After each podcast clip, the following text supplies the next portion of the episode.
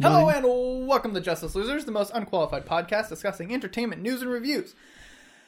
I'm your host, Preston, joined as always by my Batman. delightful co-host. You threw off my timing. Shut up. I started with a quarter tank of air and, and took a breath in the middle. Batman, it's me. Matt, what should people do? Like, subscribe, tell a friend, and check out our TikTok. Got our TikToks. We've got probably four up by now, maybe five. Justice Losers Pod. At Gmail, TikTok, dot Facebook. Yes. Justice Losers Pod. Look it up on TikTok. We have no followers. Give us a follow. check it out. We may have one additional follower already by this point because it's Wow. uh, been a week Yep. since we started promoting it. Matt, what you been up to? Uh, well, I saw Batman again. Are you going to see it again? No, I did see it again. Oh, you did see it. Oh, yeah. This is what you've been up to, not what you. Because time. I thought you were about to go see it again, like this week, and so by the time this came out, my brain was in time mode. Never mind. We've never done anything like that where we talk about that. Like, the, shut up, just go, That talk was- about it. That's weird. It's a mess. Uh, yeah, no, I saw it again. Um, I want to save it for the end because I would, I, I mean, basically, it's really good on a second watch. Um, you feel the length a little bit more. Um, Mm. like so the way the way it's structured is it's kind of like intense things are happening for the whole movie, and then it sort of takes a breath in the middle before going into the big third act ramp up Okay. and you feel that that breath in the middle and you're like okay i'm just gonna kind of rest back and settle in a little bit and then stuff's happening again Gotcha. and it gets exciting again Where is the breath? um when uh bruce goes to visit alfred in the hospital Gotcha. There's kind of there's a couple scenes in there where it slows I guess down that's an little bit intensity breath, but not like a thematic. no like definitely a lot. the so aside from the thing that I'll talk about at the end of the episode, um, the, the biggest thing I appreciated about it on a second watch is there are no wasted scenes. Yeah. it's three hours and everything means something everything forwards the plot everything is memorable in its own right or Yeah. interesting in its own right and it's rare for a movie to pull that off Yeah. um, the only other time i can remember having that impression that strongly in a movie was amadeus which every single scene is iconic and brilliant in its own way and amadeus is my argument for the best movie ever made so Oh, wow. it's, a, it's a good comparison right there All right. um, but anyway, yeah, Batman, really good. Check it out again. I'm gonna, I'll talk a little more in depth at the end. I have a thing that I, I wanted to write something about it, but also I haven't had any time to write anything this week, so I'm just gonna, I'm gonna say it on here, and Gage can transcribe it for me and Yeah. clean it up a little. Nah, don't. It's, it'll, you'll hear. It'll be good, right. or it won't. We'll see. Um, aside from that, I haven't been up to a ton. Um, we finished Wizards on Waverly Place of Waverly Place. Uh, and I talked about that a little bit a couple of weeks ago. Um, the next one we started was Good Luck Charlie um, for our going back and Disney nostalgia because she's working crazy hours in busy season and just Yep. needs something relaxing to watch. Um, it's good. Hmm. It's like actually really solid. Um, I think I feel like I've said that about like Yeah. most of these shows at the start, but this one I think has been probably the best so far. Are you going into them with very low expectations? Yes. That might be helping. It does help. um, with this one in particular, like, so that's so Raven and Wizards of Waverly Place um, are like, it's like a normal family, but then they throw in some supernatural shenanigan. And Good Luck Charlie is normal family, but the shenanigan is they have a one year old. Yeah. Like, it's not very supernatural. And so I was like, okay, they're actually going to be able to do anything interesting with this. And they compensated by making it actually pretty well written and interesting, like character stuff. I feel like I remember something talking about like some video essay or something talking about like um needing chaos in movies and like babies are just a really bad cop out for it hmm like because it's just like a chaos that it's just a chaos not like intentional chaos Right. i can't remember what it was but yeah. i remember that happening Yeah. There's a little bit of like, okay, something went wrong because the baby caused trouble, but it is more just like authentic family drama around like, Mhm. oh, I want to go do this thing, but I have to take care of the baby, better. um, it's, uh, just affecting the character relationships in different ways. Gotcha. Um, it's not. I mean, it's not spectacular. Don't go into it expecting um, anything that's going to blow you away. Although apparently it's an Emmy nominated show, which I didn't realize oh which is kind of crazy. Um, but yeah, no, it's it's really solid. Um, there was a run of like three episodes, and we're just about finishing with the first season. There was a run of like three episodes in the middle that I was just like, I'm not laughing. I'm not enjoying this. I don't know Mhm. what's going on. Is it just is it wearing off? Are these bad episodes? And then it just picked right back up after that. Okay. So, yeah, pretty solid. All right. Um, there's a little more of like the adult humor Gotcha. that they kind of sneak in there. Yeah. Um, there's something about like the whole family. The so there's a two-parter episode toward the end of the first season where they go on vacation and the parents sit the kids down and have to tell them something. And one of them is like, "Are you having another baby?" Um, and mom's like, "Nope." We are not having another baby. And dad said, Well, I think the dad has something to say about that conversation. It's a team effort. And the youngest son, who's like 10 or so, is like, What's that mean? There's kind of an awkward moment, and then they spend they they play off it a little bit where the the um the mom keeps for whatever reason coming to the phrase and and then we're gonna do it or something on vacation, and dad's like get married or go on vacation or whatever Right. whatever the thing is, but just like skirting around the issue, and the kid, Yeah. poor kid has no idea what's going on. It's it's pretty solid. All Good right. stuff. Um, also, uh, finished How I Met Your Father first season. Okay. Um, pretty solid first season overall. Um, it is. I'm still having trouble deciding whether it would actually be a pretty good show if you didn't have kind of the nostalgia factor for How I Met Your Mother. It doesn't. It certainly doesn't lean on it in terms of references or callbacks or anything too much. Although the last couple episodes definitely start to hit that button a little harder. Um, I think it's justified, and I think it works. Um, and I think it's a it is a solid show in its own right. Just it's, you know some different characters thinking about different things. The writing's pretty solid. They do some uh interesting kind of stuff. Um, it's not quite as elaborate as some of the How I Met Your Mother running gags and Mm. uh, the way they'll like you know take two two versions of the the same dialogue and have it mean completely different things or fun Gotcha. things like that. It's not it's not quite that level, but it's it's solid. It's certainly Yeah. above just passable. Um, the last episode is very much just like okay, let's have everyone change the relationship status just so we have some drama here Oh. and you kind of you get to the end of the season and you're like wow that was really exciting but also very artificial Yeah. So i don't know they've ordered a second season uh, with more episodes so i'm cautiously looking forward to it i guess All of them have returned back to their original relationship status in between. probably It was a summer of breakups. yep but yeah uh yeah no it's uh it's pretty good All right. um been listening to mahler's ninth on repeat a lot How long is that? Uh, Ballpark it. about 75 minutes. Good lord. Yeah. So it takes, I, I listen to it when I'm driving and usually it takes a few days to Yeah. get through it. um, yeah.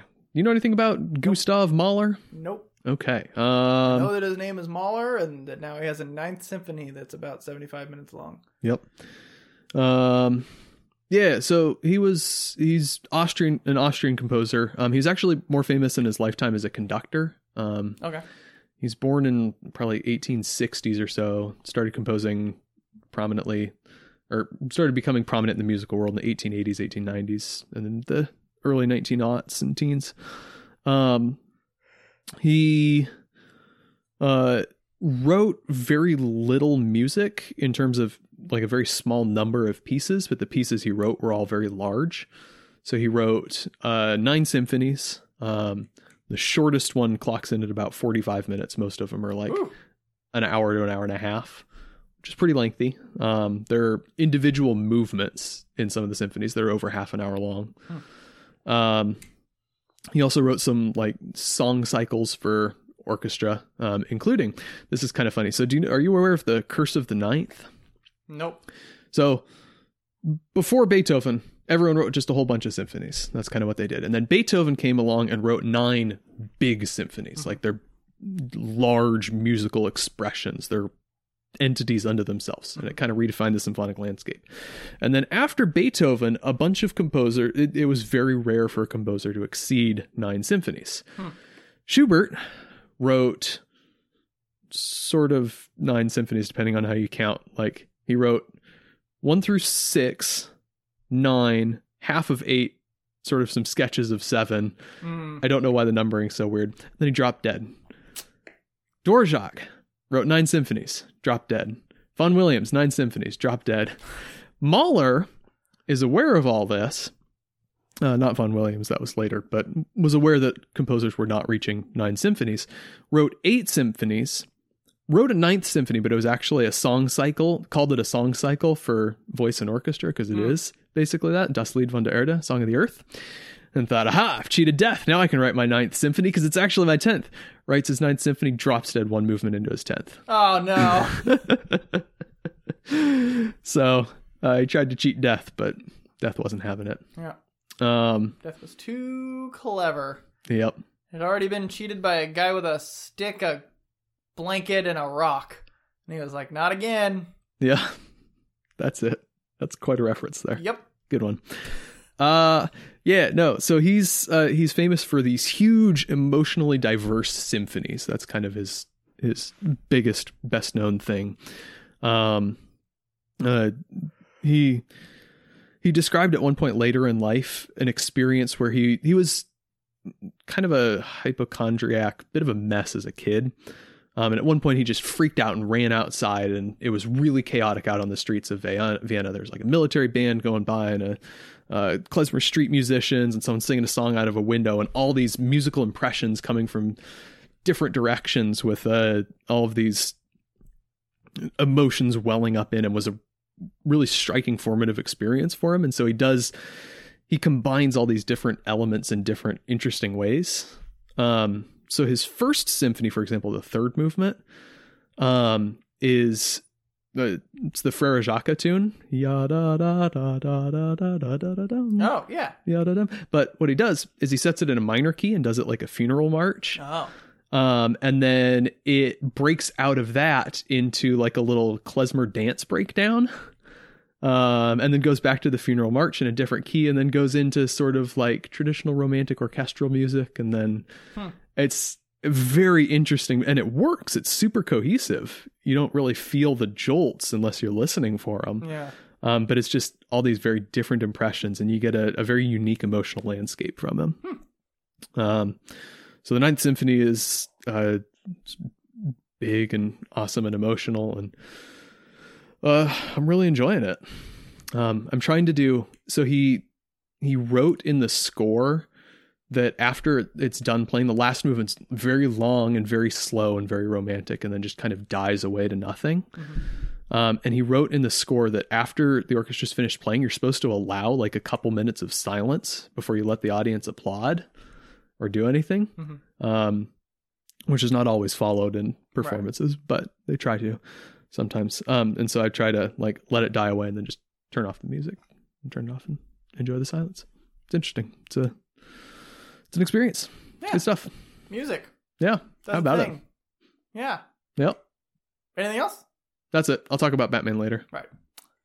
Uh, man, I gotta finish some shit. Yep. Um, did I ever talk about finishing Red Dead?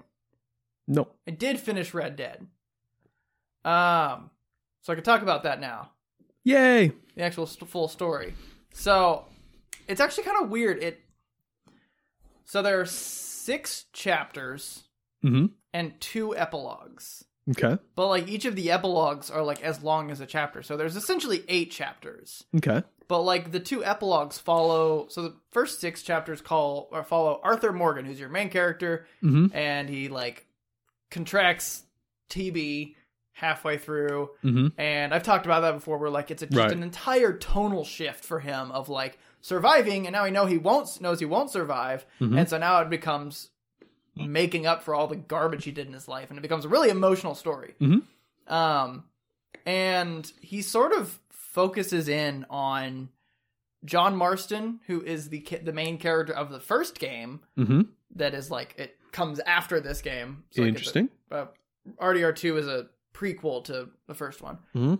I guess technically, technically the second one because there's a game called Red Dead Red- Revolver that I didn't hear about until recently. Oh. Anyway, um, so it kind of focuses in on John Marston because Marston has a wife and a kid, Mhm. or a very real girlfriend and a kid. Doesn't act hasn't actually proposed yet Okay. properly. Um, and he's like, I want you guys to get out of this. Like, Mm-hmm. I know because of reasons, and I'm not going to explain it all. Like, eh, it's at least it gives a little bit of things for people to discover on their own. Mm-hmm. Uh, for reasons, everything's to go wrong. And I would like you guys to be the ones that, if anyone gets out, it's you guys. Mm-hmm. And I'm to do everything I can to help you escape this and go live a good life. Okay. Um, it's not a spoiler to know that he does that they do eventually get out somehow, and so the two epilogues are fo- following them right after. And Mm-hmm.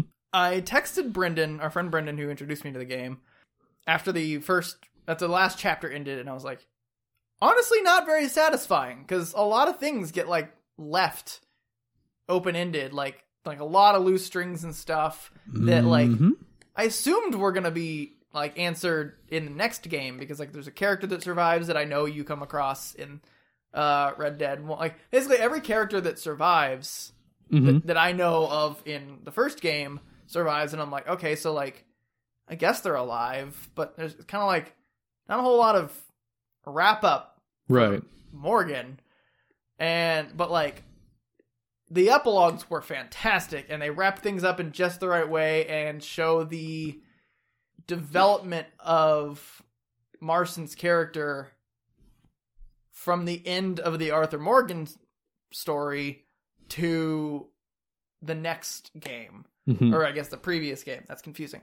Uh cuz just for reasons and I'm going to leave that leave that a little bit more ambiguous cuz it okay. it's something people should explore. But it's there's a few side quests that I got to go do because they were side quests that were there when I was still playing Arthur, and they're still there, and I'm playing with John, Mhm. and so I'm really curious to see if they actually did go through and like basically refill or redo everything twice to have the new character and his own interactions with those people.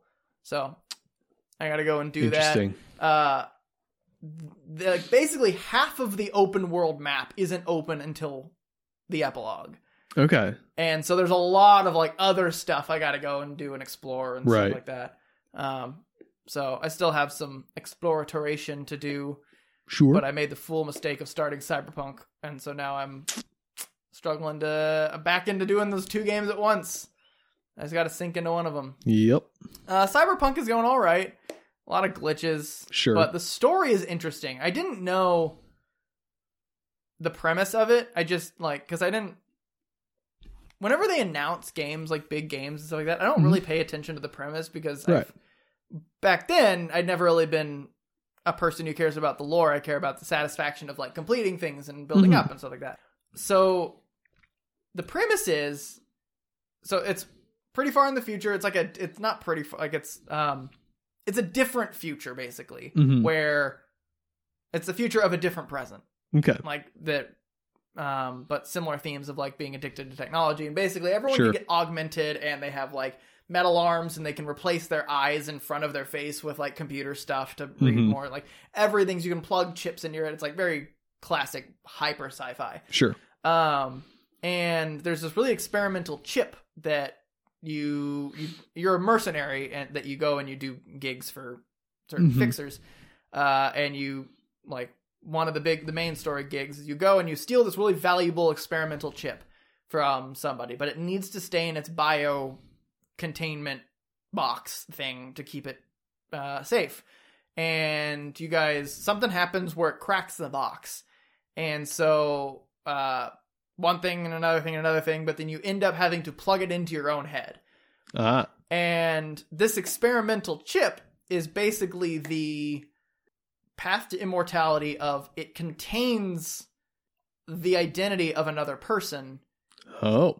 but it's designed to overtake your body and replace it with that person. Oh.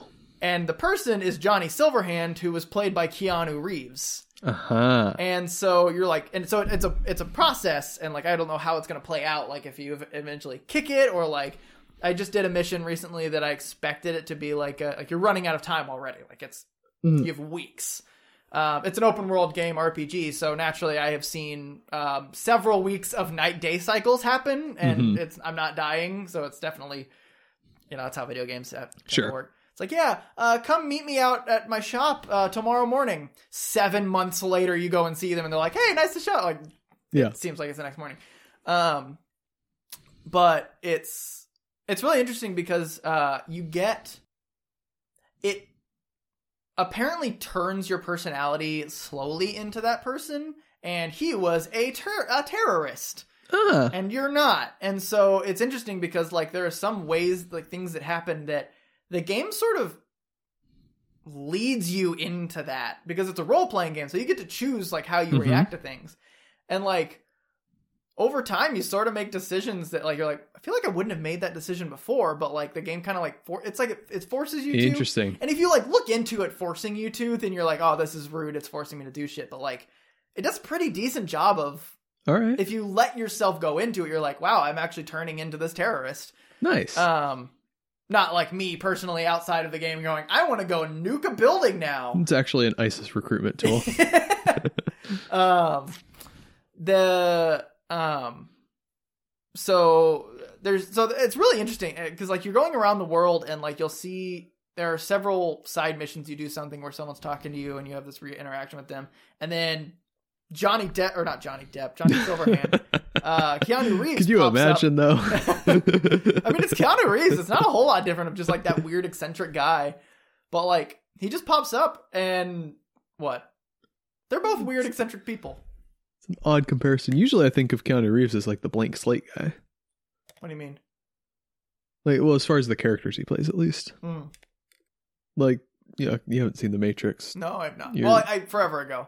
Okay.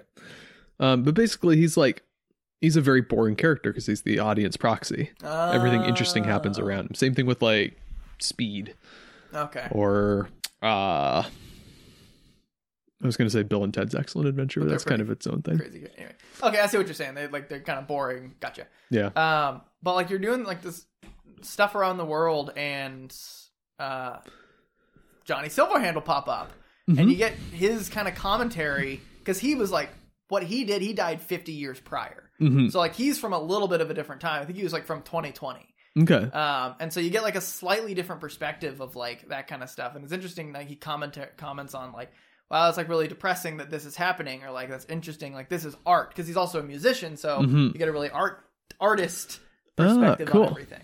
And I, I kind of like it. I'll actually, um, previously in previous life, I would have just ignored it. I just kept running because he Mhm. pops up, and then if you run far enough away, he'll stop talking and disappear. Right. But uh, no, it'll just pop up. It's like you get a um, kind of a hologram ish of him that only you can see and Right. interact with. Um, and yeah, he has his own relationships with some of the people you talk to, and he's like, "Don't agree to this. This person will play you, and like if you agree to it, they will end up playing you, and it'll be like, told you so. But if you like didn't go with it, like you resisted or something like that, I'd be like that was a smart move. Blah blah. blah. You Mhm. like kind of get little stuff Okay. like that. You gotta Yeah. interact with it. Um, one of the things I don't like about sci-fi games, hmm or I think it mostly happens in games, not in movies as much, is that they try so hard to come up with their own slang and just Yeah. assault you with it. Oh, I mean that happens in a lot of movies and TV shows and I feel stuff. like it's the worst with sci-fi because it's Yeah. like it's stuff with fantasy. You hear slang and fantasy stuff, and it's usually something that is very close to what you know used to already be said. yeah. But like, so something that they say in Cyberpunk is like you delta, which is like to get out, like like piecing out. hmm Um, and everyone's just like, oh, you gotta like delta out of there, hmm and it's like that's so like I don't understand why that's a thing that's said. Uh, So there's alpha males, there's beta males. We're just gonna skip over gamma males, and then a delta male is just a guy who runs around. just runs away. um, they have they call so they have gigs, mm-hmm. which are gigs, they're jobs. Okay, yeah. Uh, called biz. Too. Uh, like it's like sure. like B I Z, It's the and only ever called biz. hmm Um, fixers are the ones who give you jobs, which that kind of makes sense. Kind of seems like they're more the ones breaking things, if you ask me. But yeah, Well, they're fixing you up with uh, jobs. I, I understand. Uh, you're a merc. Um, so it's the whole thing is a big CD Projekt Red saying huge corporations are the worst and they're and computer and everyone's obsessed with computers and technology and stuff like that. Like all Mhm. it's very Sure.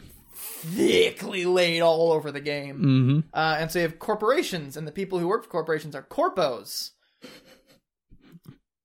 All right. Great. Or suits, which that one makes sense, but they usually say corpos. They could have gone with corpses. Yeah. Would have had a much better poetic meaning.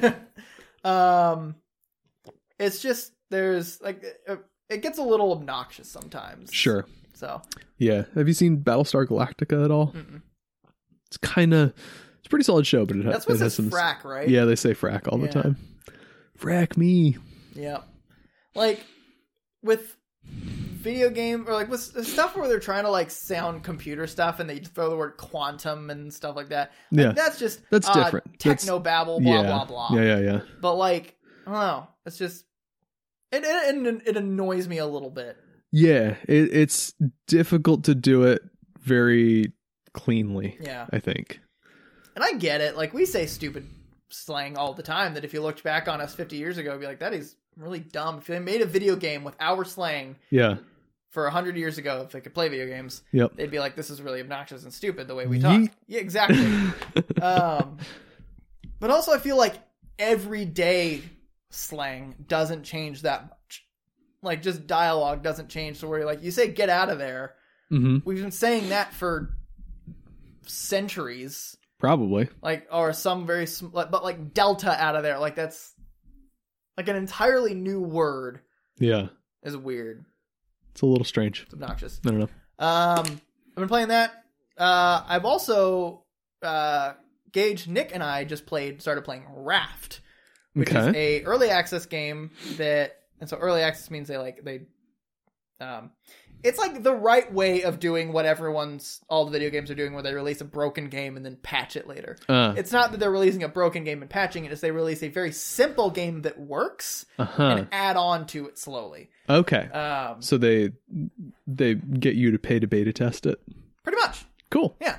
And so raft is you are out on the ocean on a little raft. You get a little four by four raft. Makes sense. Um, and you build the raft and like kind of survive and you have to eat and drink and stuff and like that. And you can like craft Sure. things to build it out and you build the raft really big and collect uh in the water there are little floating plastics, woods and um and leaves that you collect to craft Mm-hmm. stuff and then there's islands every so often that you go over and you can kind of like go up and get some more stuff might get some trees down and Sure. like that and you build it out and it's it's actually really sense. fun Yep. um it is it's sort of like minecrafty that kind of thing where you start with very little and you craft and stuff like that and there's not Mhm. there's not They just cut out it. the Minecraft.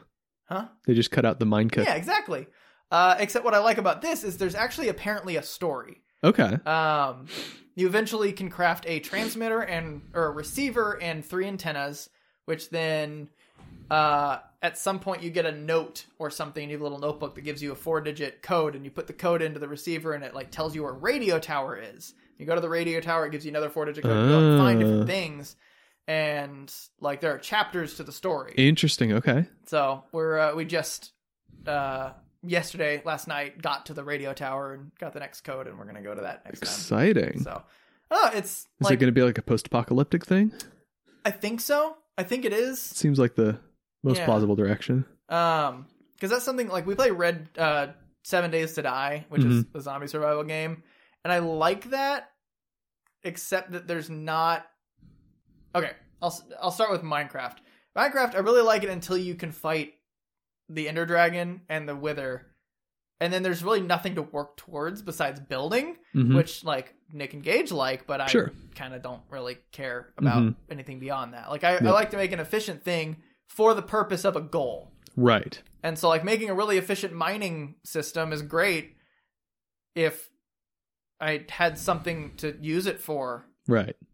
So like I don't like just look at it. All right. Um 7 days to die. There's I hordes feel like I feel like you and I played Legos the same way. probably. Where you, and so for me it was always you. I don't build a cool thing and look at it and say, "Oh, how pretty!" I build something that's like a story. Kind of, yeah. Like, okay, this is my little world. My character's going Yeah. around and doing stuff in here. I did that a little bit, yeah. Okay. I really didn't play a whole lot of like Legos, like making my own stuff. hmm I would make the Lego kits and then just put them up, Okay, um, or like make a starship, of course. my own little starship.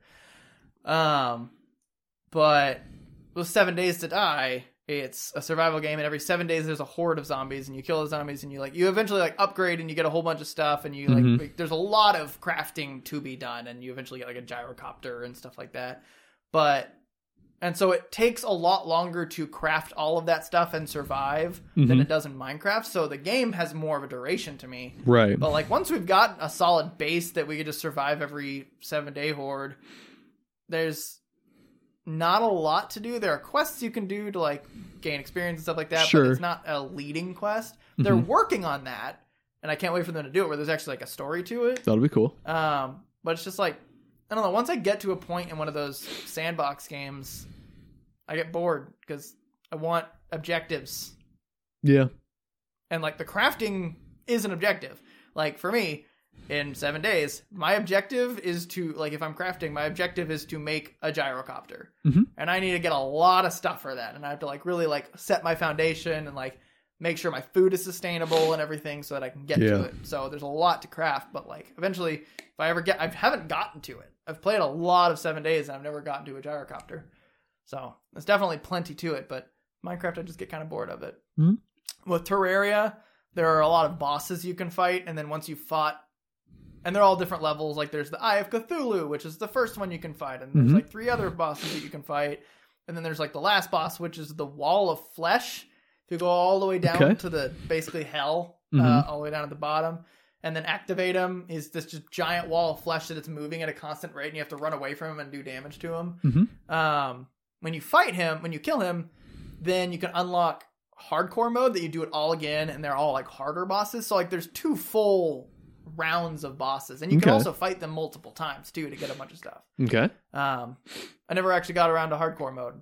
No, I think I did once. Mm. But, um, yeah. So that said, with Wrath, I'm excited for the story, and they're also like I think they just updated too recently. They like add, they're constantly adding stuff. Mm-hmm. Um, Nice. Yeah. Sounds like fun. Yep. I think that's pretty much it.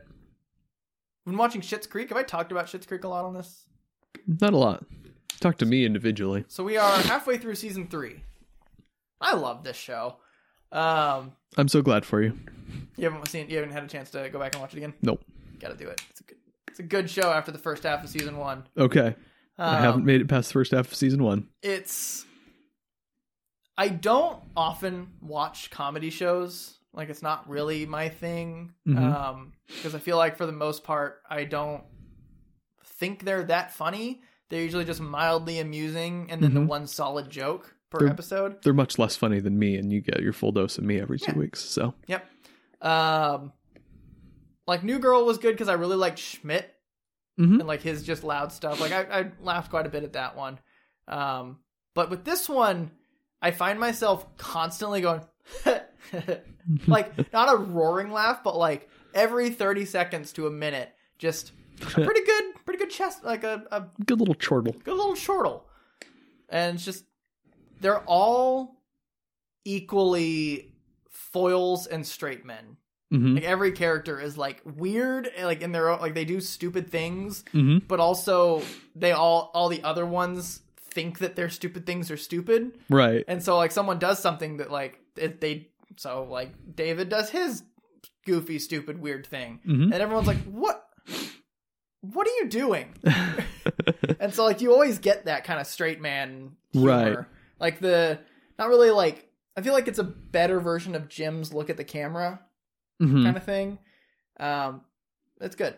All right. I like it a lot. Cool. And I can see the development that is happening with them mm-hmm.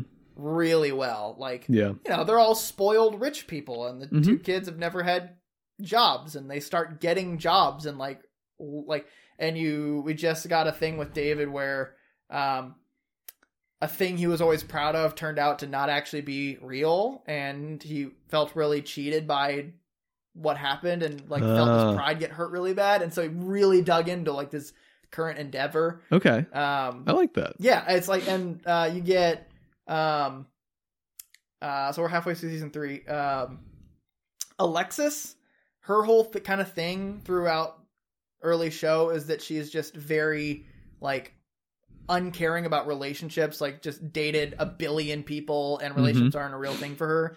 And she's starting to actually really care about somebody Mm-hmm. and in the like one of the last two episodes like it really hit her and you can like kind of see her go oh shit this is different Mm. and like you start to see that like her actual like emotions happening Mm-hmm. uh where it's not just like a relationship isn't just a means for going on travel because that's something like she would just Right. date royalty and go out and do stuff and she's been held captive who knows how many times Yeah. She's like, it's there's so many situations where they're like, yeah, we're doing this thing and this. She's like, that's not a great idea. When I was held captive in South Korea, blah blah blah. It's like, oh my god. um, Moira is still growing on me. I don't, not a huge fan of her yet. From what I've seen, she seems like she would be the most annoying. Yeah, she's very prideful and arrogant and stuff. And I Mhm. know that she gets hers eventually. Um, like gets her grow Right. on you moment. Um, but right now I'm still just kind of I think I'm starting to see it. Okay. There's been things happening to her where she starts to second guess her Mhm. own decisions. Mm-hmm. Um, and her relationship with her kids Mm-hmm. because that's a big thing is like their relation like the kids relationship with their parents that Yeah. didn't exist and is now starting to exist Yep. um johnny apparently doesn't really change a whole lot he's kind of just in general because he was the one who started the business he was the one who Right. worked hard so he has like a work ethic Yeah. and understanding um so he didn't have a lot of annoyance Mm-hmm. early on except like why are you with this family still um but he's I, I am liking him quite a bit he's um he's very political like he knows how to be political and that comes out and it's Okay. like, and i kind of like how he does it Mhm. um when everyone else is not Mm-hmm. and so you have all of his uh his wife and his kids going foot and mouth uh and they're just like oh blah blah blah and he's like no no no no this and like kind of like, tries to like temper it and so he's like Okay. constantly fighting the them it's like mediator. it's, it's interesting entertaining to see him do that ah, the negotiator. yeah what's that from is that star wars Yeah, General it's- Grievous. yeah I can't do the voice. no Oh yes, the negotiator. oh it's bane General Banus. general Grievous. nah, we're That sounds done. dirty. Yep. Uh, yeah, that's that. Uh, hopefully, I will finish Smiley's People here in the next week, Yeah. so that you and I can start our new challenge. Yeah. We're gonna do a thing. We are gonna do a thing. We're gonna We're have to talk, about, this. yeah. lot. Yeah. So Matt and I are gonna start. I've been wanting to write, and I feel like it's gonna be a lot easier for me to write if I just wrote short stories Mm-hmm. because it's like you know the first thousand things you do are bad. Yep. I'd rather I write four pages of bad a Mhm. thousand times than try to write a novel a thousand times and they're all bad or like Smart. a movie. Smart. Um, and I was like, I don't know how to write a short story. I don't know what a short story looks like. So I Mhm. bought the Oxford Collection of American Short Stories. Sounds like a good place to start. like, Sixty short stories, and Mhm. my plan is to once I finish Smiley's People, read a short story a day. mm-hmm. I don't know what that's. I don't know how sustainable that's going to be, but like, I want to give myself that start. Mhm. And then once I've read it, I want to write a short story a day, giving myself a prompt and a theme. And Mhm. like, and like, I saw, I found a website that's like, it gives you the first sentence, Mm-hmm. and then I will look up like a theme, and then I will figure out how to just mush that together. And Yeah. they're all going to be Problem solving. I like it. horse horse shit. Sure.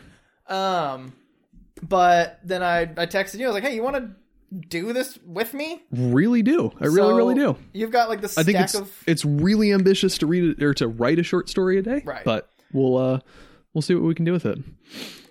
It may go to like once a week I think I think once a week would be a more manageable thing. because I could like I, I worry about the procrastination of oh it's Saturday night I haven't started my writing yet. I may do a thing where on Tuesdays I go to a coffee shop in the afternoon. mm-hmm. Like if I don't have anything going on at work, Yeah. then go to a coffee shop, get a coffee, and then just and and write and Yeah. just write for an hour or Mhm. maybe like I don't know I don't know how long you would give myself. Yeah, but- it's it's good to give yourself like not a concrete goal of I'm going to write 500 words today, Right. but like a concrete goal of I'm going to set aside this time and put this time into writing. Yeah. Um, because then if I just start writing short stories, Mhm. Then and you do the same thing, we can Mhm. give each other's to them, and we can like give them to our friends and be like, "Is this good?" at least I'm gonna do that Yeah, no. because I I want to know like. I especially want to know what my strengths are with Mhm. writing because I feel like I have a strength, and I I'm want to sure you do. into it. And so, like, I want to give it to like people like you and Andy specifically, and like maybe Mhm. some of his friends. And Kaylin is a huge reader. Yeah. Uh, Emily's a big reader. Yeah, like, yeah, give yeah. them to people and be like, what works in this? And Mhm. then see, because if it's like, if my, if my sense of um, atmosphere is really good, like writing what the, like, the environment is like, Mhm. then I'll like tweak what I'm writing. If Mhm. my my characters are really good or my dialogue is really good, I'll kind of choose what genre would most exploit that Mhm. and like work on the other things where they're not as an important piece right. and like give myself that like at least center point that I'm like I'm at least solid on this aspect Mhm. and so I can be comfortable with that and then like work on the other things on the side. Mhm. Um, but I just want to I just I, I I've always wanted to write. I've always felt like I have a creative mind for stories and concepts, Mhm. but I have absolutely no experience writing whatsoever. And I feel like this is the easiest and shortest way to get to it. Reading and then writing. Yep. That's how you do it. Yep. I like it. I like it a lot. We'll discuss logistics further when we're Yeah. not What do you want to get out of it? uh I want to read more and I want to write more. Right. I I like writing. I feel like I'm a pretty talented writer, but I don't do it enough to actually get really good at it. yeah. Um, and so I want to, I want to exercise those muscles again. Yeah. And I think it's good for me just as a human being. I think I need to have some creative outlets. And I've been doing more with music stuff recently. I've been composing more regularly and more Mhm. deliberately. Um, but it it would be good for me, I think, to do writing too. Yeah. So, That'd be good. So we might, uh, depending on how like reading once a day, that gives us about 14 per recording session. mhm. Maybe we narrow it to two. we just pick a couple of good ones. Yeah. Um, but yeah, I just want to. I don't know what short stories are like mm-hmm because my brain is like, ah, full three act structure, and that's not what short stories are. Not really. No. They usually apparently tend to be more slice of life or like you're you start in the heat of things and stuff Mhm. like that. So They're more contained. Yeah. But you'll you'll discover many Yep. things. I shall. Yep.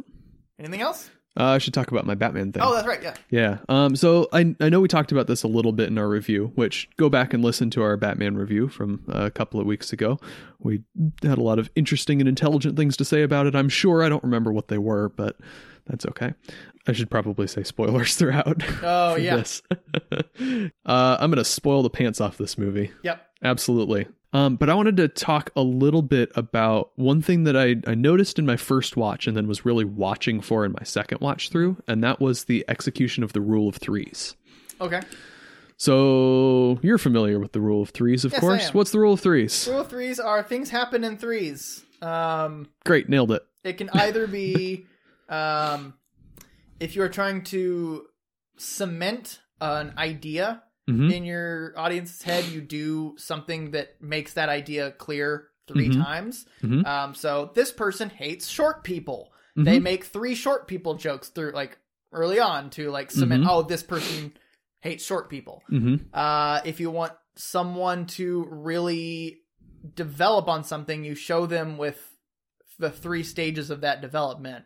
What they're like at the beginning, something that causes them concern, Mhm. and then the third one is them having developed. hmm Uh, anything like stuff like that. Like there's a whole bunch of variations of your what your goal is, but like Right. threes are the ways to communicate to the audience the, the best. It's how you establish a pattern. Yep. Yeah. Um, and the Batman is, I think, really effective at using the two things to sort of set up that there might be a pattern and then use the third one to pay it off in some way. Um, and they start that, they get that in your in your internal vocabulary for the movie right away.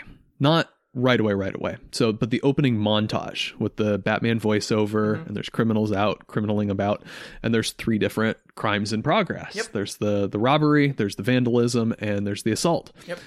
And they set that up as the the little montage of three different things. Um, and let me back up a second because before I jump into this, I don't think that montage would work if it were the opening of the movie. I think it would be fine, but it because it is kind of comic booky and like with the voiceover, it's a little bit strange. It would feel really artificial if you weren't already placed into a heightened state. You're already kind of emotionally invested in the stakes and you're already immersed in the world. Right. You know what's really good at doing that? A super creepy murder scene Yeah. that sets up the character and puts you in this heightened emotional state and, and introduces this element of tension. Yep. So that just the editing, the placement of the scenes there is very deliberate and fairly well done. Yeah. We get into the montage and they show the three scenes and Batman's kind of laying out his whole deal of like when that light hits the sky, it's not just a call, it's a warning. Right. And they do the very three deliberate cuts to the shadows. And Yep. people look at the shadows and they're like, okay, is Batman going to come get me? Uh, what's in the shadows? And the first one and the second one is just the person they kind of run away and the, the crime is sort of disrupted. And then the third one is where he actually emerges out of the shadows. They pay it off with the rule of three. And now they've got that pattern in your head of one, two, break the pattern or pay off the Yeah. pattern in some way. And they do that a few times really effectively uh, throughout the movie. One that I know we talked about during the review is uh, Bat- Batman and Catwoman kissing. Mhm. It happens twice, and then there's the third one that's sort of not, but pays it off. And the Yeah. first, so the first time is she is trying to manipulate him. She's trying to get him to help her towards her own particular goals. She sees that he's kind of an isolated guy and thinks she can sort of entice him. Um, the the second one is on the catwalk at the end when the final fight scene is done and it's like okay these people they actually care about each other they've come to help each other now and this is sort of a moment of emotional catharsis for them. And then there is the third one in the very last scene when they're in the graveyard um, and they're together and Catwoman says look I'm I'm going to leave town. You should come with me. We can go get into trouble in Blüdhaven or whatever the Easter egg is. Um, and Batman they kind of explain why not. And um because I have a old Robin that's up there doing stuff. oh wait, no, that's later. no because he's a he's a hero now and he's an important symbol and he's that's been his sort of his whole journey throughout. And the you know the bat signal goes up and she's like ah you're you're committed elsewhere. And he sort of leans in for a kiss and she kind of pulls away. And it's sort of that payoff that leaves the it it breaks the pattern in this case and it leaves that emotional thread hanging in the air a little bit which is a useful setup for sequels but also kind of leaves that relationship at the perfect point. If even if this movie's just a standalone of sort of there's always that unrequited or like unresolved tension between them. And by setting that up with the pattern and then breaking it in the third one when it could have been just such a nice ending moment it it leaves that tension present. Um another case and this one this one is a little more fudged but um the the idea of batman is vengeance. Mhm. There are kind of three big moments that play into that they they use it as sort of a throwaway name throughout like the penguin says Hey, Mr. Vengeance here. Why don't you step into my office? Oh, am I talking like a New Yorker? yep. but you, you know what I mean. But there are kind of three big moments that are both thematically relevant to it and really play on the idea of Batman as vengeance. Yeah. Um, and uh, one of those is the very beginning when he says, "I am vengeance," after basically ripping the guy's arm off and beating him to death with it. Yep. Um, that's how that scene played out, right? I remember that correctly. Yep. Um, he looks up and says, "I am vengeance." And okay, he's we've already set him up as the monster that emerges from the shadows with the that first little rule of three payoff, Yep. and this is what the monster looks like. He is he is a creature of vengeance. The second one that strikes you is when Catwoman's actually trying to play on him and entice him in to come take down Kenzie, Mhm. the the cop. Um, she's like, she she says, "Come on, vengeance, get into some trouble," because like they've established that he's a bad guy. She wants to play on that side of him, Yeah. use that that darker impulse of his to try to lead him on with that take him take him further down that path. And then the third one, of course, is the payoff when he beats the snot out of the Riddler goon and they take off his mask. Um, and Gordon says, "Who are you?" And the Riddler goon says, "I am Vengeance." And that is kind of the moment that sparks the transformation from Batman, uh, where he goes from just the vengeance-driven vigilante into more of a superhero. That's Right. the the impetus of change, the payoff for that arc right there, which I'll come back to in a second. Um, another one, uh, just a nice little throwaway here, is the Ave Maria, Mhm. which comes up a few times, uh, three times to be specific. Mhm. So there's the very, very opening. You hear Ave Maria before you even see anything on screen. And so it's the sort of thing where, I, and I think I talked about this in the review, I, it, it could be I, I remember this very vividly, like that Mhm. you telling this bit. but I'll I'll tell it again. Um, it uh it it starts and it could just be like a nice aesthetic choice. You know, we have some very calm, peaceful classical music on the serial killing because contrasts and it's artsy or whatever, and that'd be that'd be fine in its own right. That there's some examples of that being done pretty well in movies. Um, but they clearly indicate that it means something a little more when the Riddler actually comes in and murders the dude, and then the Riddler's theme starts to play, Mhm. and it's basically a twisted Phrygian mode version of the Ave Maria. Um, and so at that point, you're kind of thinking, okay, well, this actually means something. When's it going to come back? How are they going to pay it off? And then there's the second time, which is where it's actually diegetic, and they're looking at um, the Riddler leads them to the orphanage and plays the the clip of Thomas Wayne announcing the renewal fund, and before it, there's the choir singing the Ave Maria in the background, and we we, we don't quite we haven't don't haven't put the pieces together yet to quite make that connection, but you can sort of sense that there's something there, and if you're really looking for it, I think you can find it at that point. Um, but it's establishing that this does mean something. It's not just an artistic choice. This the twisting of the Ave Maria theme is more thematically baked into the Riddler character than than just being something superficial. And the third time is when the Riddler actually sings it during the interrogation scene. Right. Um, and it's completely diegetic, and the score in the background is just like sort of thumping atonal brass chords, like on offbeats. It's it's cool. It's Hmm. it it's subtle, but it's like it, it plays into the unsettling atmosphere really nicely.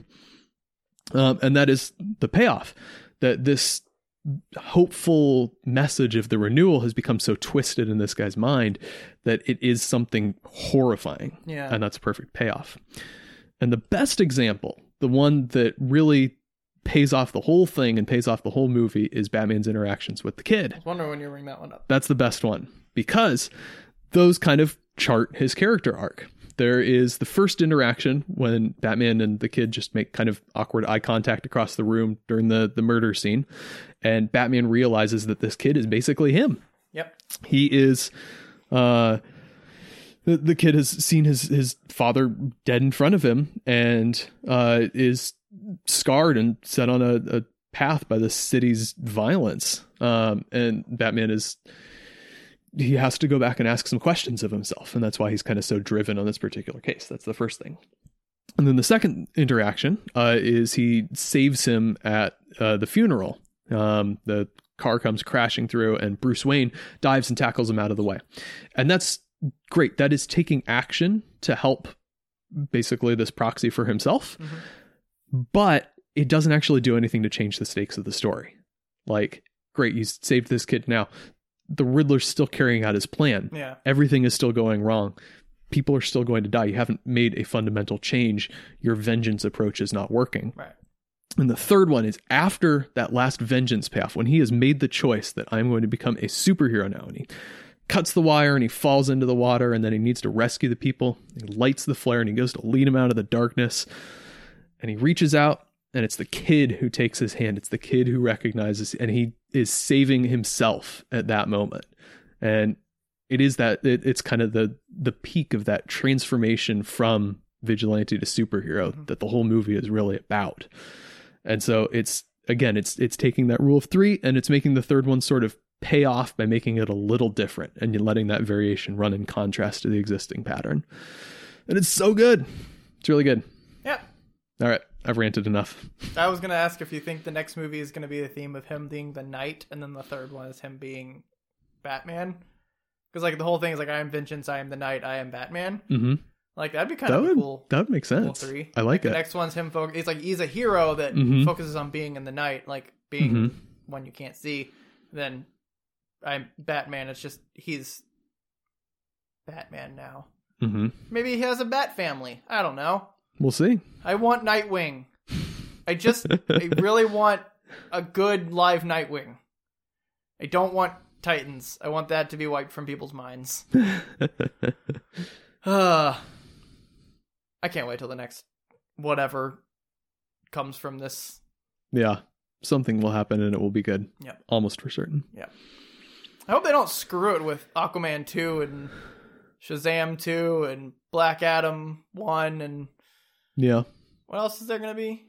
Flash. Flash. Flash could probably ruin it. Eh, I don't have anything else. Okay, I think that's all I got. Chelsea? We shallst. Thanks everyone for listening. You can find this podcast on Spotify, iTunes, iHeartRadio, and Podbean. Uh, most other places. Uh, you can find us on Facebook. Uh, sort of. We have a Facebook page. We don't do anything on there really right now. Uh, we're on Twitter at Just Us Losers Pod. Uh, we're on Instagram, same handle at Just Us Losers Pod. Uh, we are on TikTok, TikTok. Just Us Losers Pod.tiktok.com. The TikTok app. The TikTok app with a popped P. Used to be Musical.ly. That's what it used to Musical.ly, musically what? Like it used to be M U S I C A dot L Y. Oh, Like it used to be like a thing that was more of just like music, like lip syncing to music and stuff. right. And now it's that, but also fine. Yeah.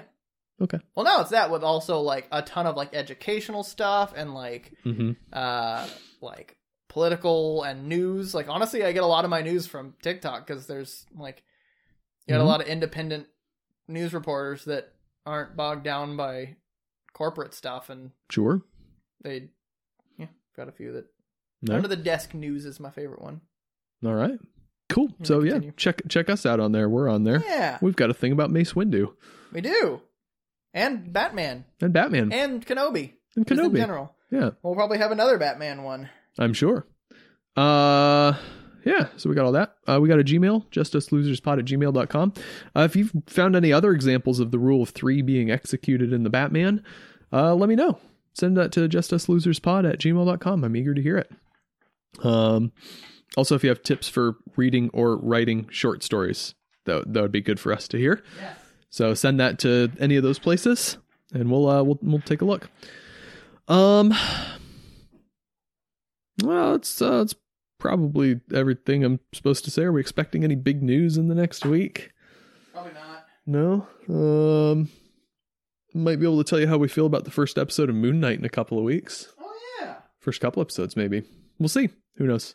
Um, probably that's everything I need to say. Thanks for listening. Bye. Bye. Bye. Bye.